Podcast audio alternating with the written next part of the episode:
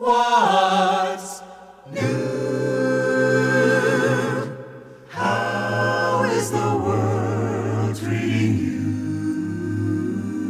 My name is Ed Peters, and I welcome you to another broadcast of What's New. We return today to Matthew chapter 6, moving on to verses 9 to 13.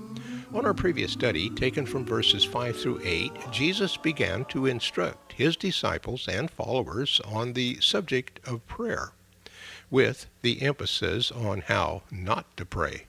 Now, here in verses 9 through 13, Jesus gives us a sample prayer and outline to follow when we do pray. Now, here are verses 9 to 13 of Matthew chapter 6, the so called Lord's Prayer. And by the way, we will continue in these verses for some time in an attempt to best understand just what Jesus is teaching us. Here's what Matthew writes Pray along these lines Our Father in heaven, we honor your holy name. We ask that your kingdom will come now.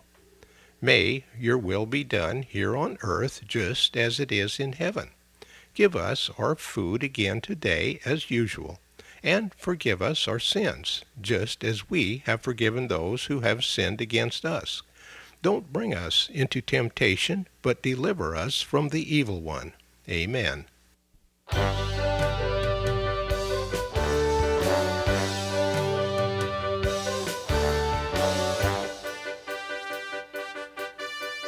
Praise his name and see it happen. Let the of God become alive in your life. Just praise the Lord.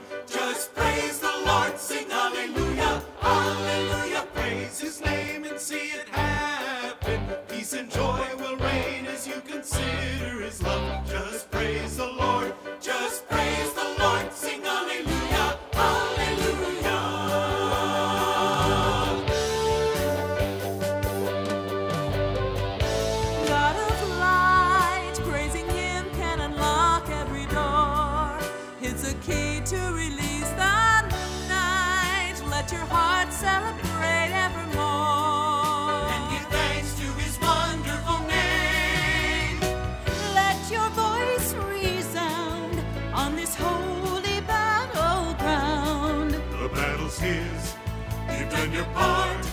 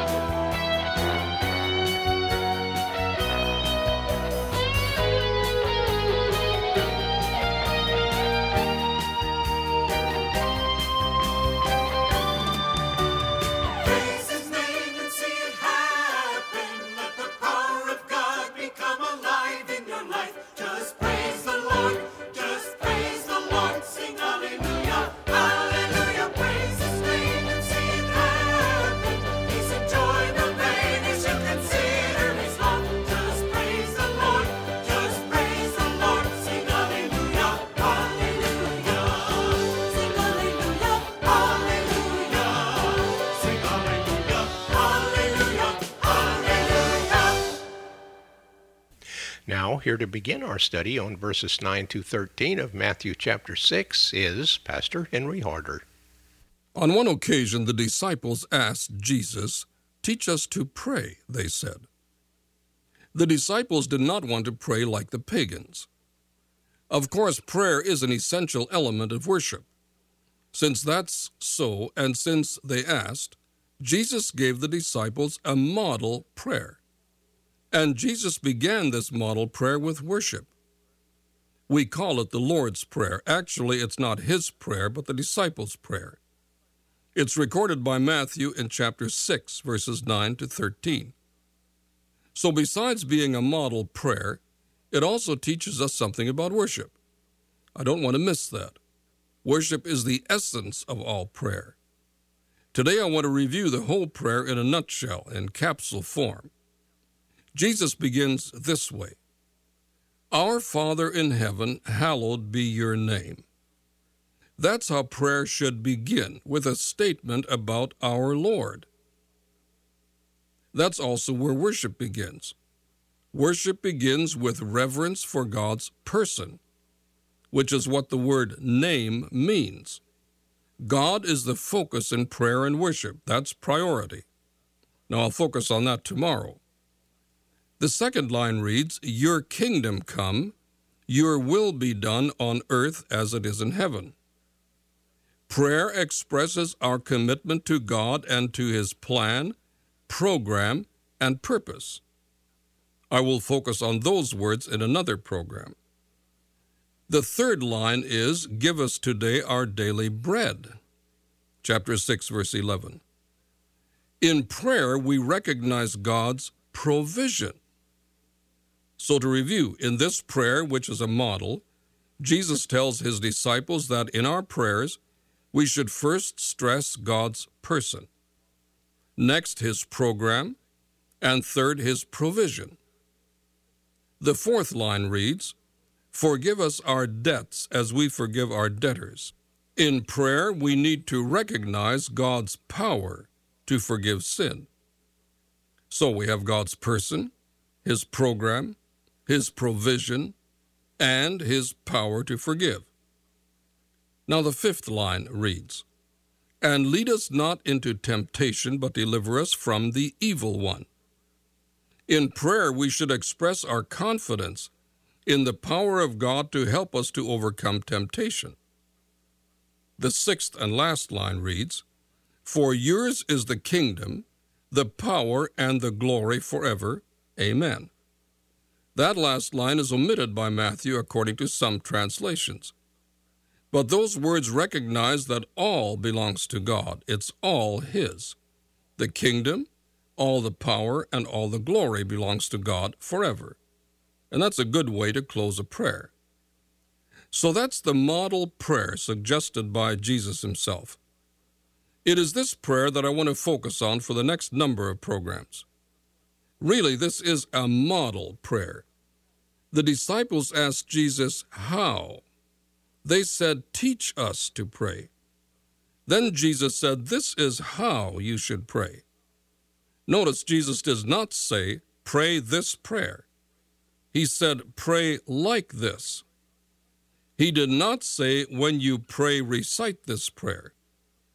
I believe there is very little, if any, merit in repeating this prayer. In fact, it may well do more harm than good. Someone simply saying this prayer might actually think he prayed.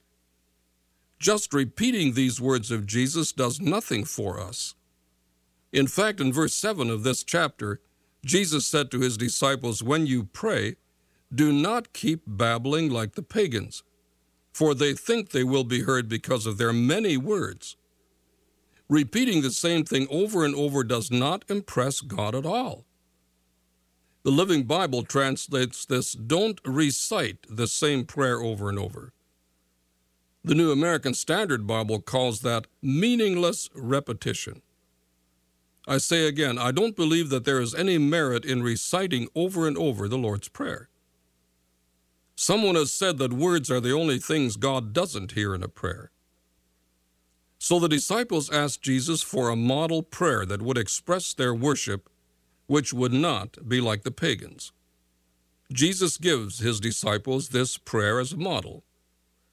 In a worship prayer, you first reverence God's person, then commit yourself to God's program, recognize His provision, experience His power in forgiveness, and experience His power to overcome temptation, and finally recognize that it's all His the kingdom, the power, and the glory.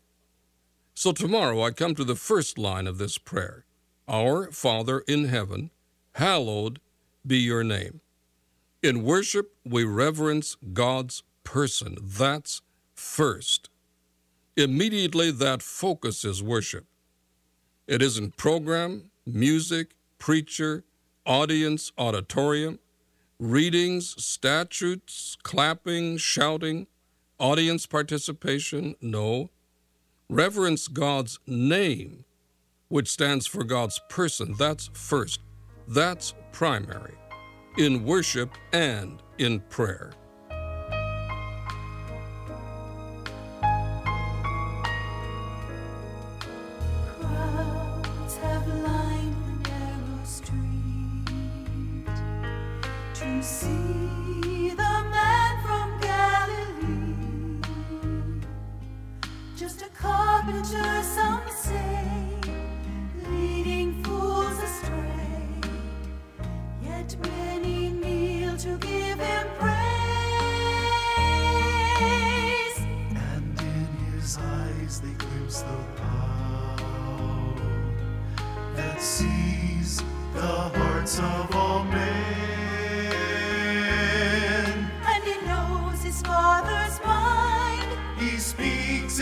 wonders were.